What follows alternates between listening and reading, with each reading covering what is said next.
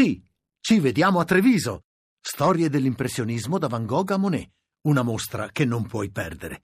Scopri tutto su lineadombra.it. Accadde domani. Viaggio nella storia.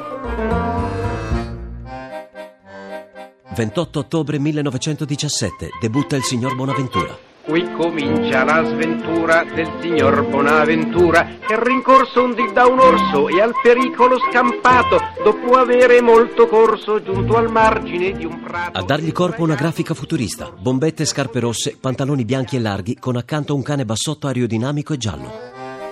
Disegno, anima e voce sono di Sergio Tofano, noto come Sto, attore, scrittore e caricaturista famoso. È un successo inaspettato, una ventata di ottimismo per l'Italia che da pochi giorni ha vissuto la tragedia di Caporetto. Tutte le domande che di solito mi fanno quando mi si parla di Bonaventura, la più frequente è come mai sia nato Bonaventura. E io rispondo sempre che è nato sotto un cavolo. Quando dico che è nato sotto un cavolo, non voglio dire un miracolo, ma un caso.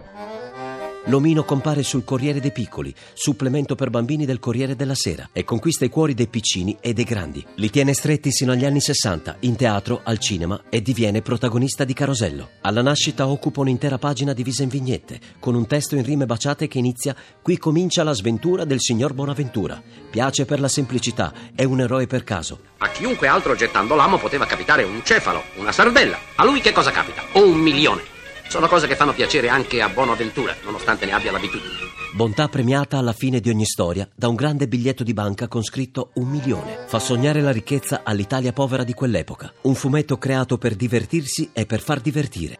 Bonaventura ha mille avventure. Parte svantaggiato ma ribalta la situazione in suo favore. Compagni di strada il perfido Barbariccia, il dottor Crepacuore e il bel Cecè, vanitoso ma buono. Io non ho avuto nel farlo nessuna preoccupazione, nessun intento né didattico, né moralisteggiante, né filosofeggiante, tantomeno sociale come perfino qualcuno ha creduto di trovarci. Ho voluto semplicemente creare un pupazzo, inventare una storia che potesse divertire i bambini e mi pare che il fatto dimostri che ci sono riuscito abbastanza. Se poi da tutta questa storia di questo pupazzo scaturisce fuori una morale ottimistica, vuol dire che questo è semplicemente un riflesso del mio carattere.